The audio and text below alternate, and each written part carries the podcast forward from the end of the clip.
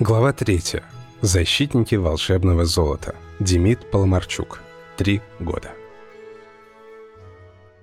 Далеко-далеко, за синими морями, высокими горами, в глубине леса стояла маленькая деревня, и никто в мире не знал о ее существовании. Деревня была необычная. Все ее жители жили в гармонии с природой и умели добывать волшебное золото из глубоких карьеров. Золото они превращали в энергию, благодаря которой всегда оставались молодыми. Все жители трудились дружно, чтобы добыть как можно больше золота, потому что оно было единственным источником их жизни и молодости. Каждый житель деревни был профессионалом в своем деле.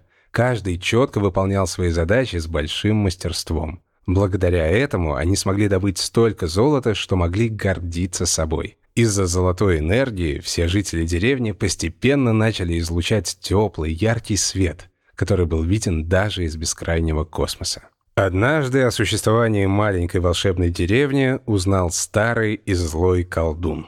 Много лет он потратил на поиск неиссякаемого источника жизни и решил использовать энергию золота в своих злых целях. Колдун мечтал обрести бессмертие, вернуть себе молодость и властвовать над миром. И для этого он решил присвоить все золото деревни себе.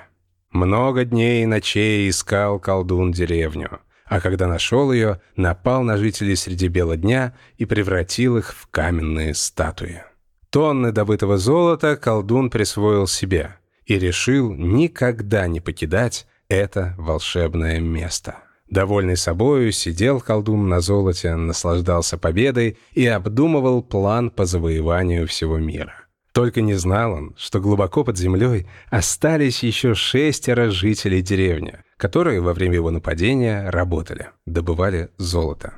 И вот шесть золотодобытчиков увидели, что их деревню захватил злой колдун, и начали думать, как же им освободить своих друзей и защитить золото. Сначала они создали специальные ловушки и преграды, чтобы затруднить колдуну доступ к золоту. Так профессионализм золотодобытчиков воплотился в первый тяжелый и острый меч. Затем золотодобытчики продолжили работать вместе, делились идеями и помогали друг другу их реализовать. Так родился план по освобождению жителей деревни, а сотрудничество золотодобытчиков воплотилось во второй волшебный меч.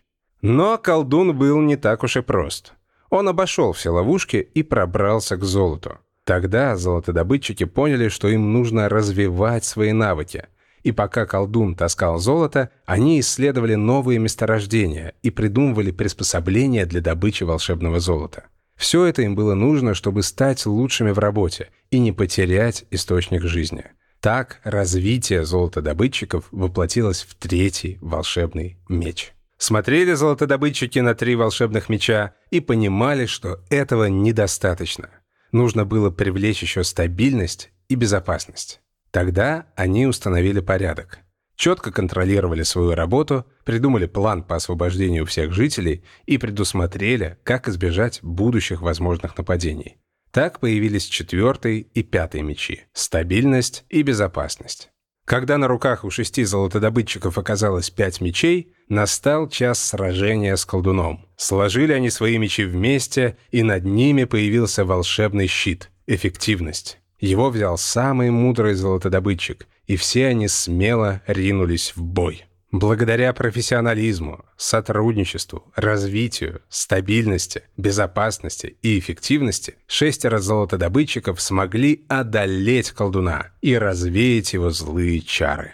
Колдун был побежден, все жители деревни были освобождены от каменных оков, а волшебное золото осталось в руках его законных хранителей. С тех пор жители деревни продолжили добывать волшебное золото, но стали еще более сильными и защищенными. Жители деревни поняли, что не хотят больше прятаться от мира, и что вместе с верой в свои ценности они могут преодолеть любые трудности и преуспеть в работе. И их деревня стала начальной точкой волшебства на всей земле. И стали они называть свой волшебный кусочек земли полюс. С тех пор прошло много лет, и о полюсе и его волшебном ярком свете узнал весь мир. Он стал символом мудрости и мощи, деревня превратилась в целую страну, а волшебное золото стало приносить радость и благополучие всем, кто о нем узнавал. Теперь на страже страны стоят пять могучих мечей и непробиваемый щит.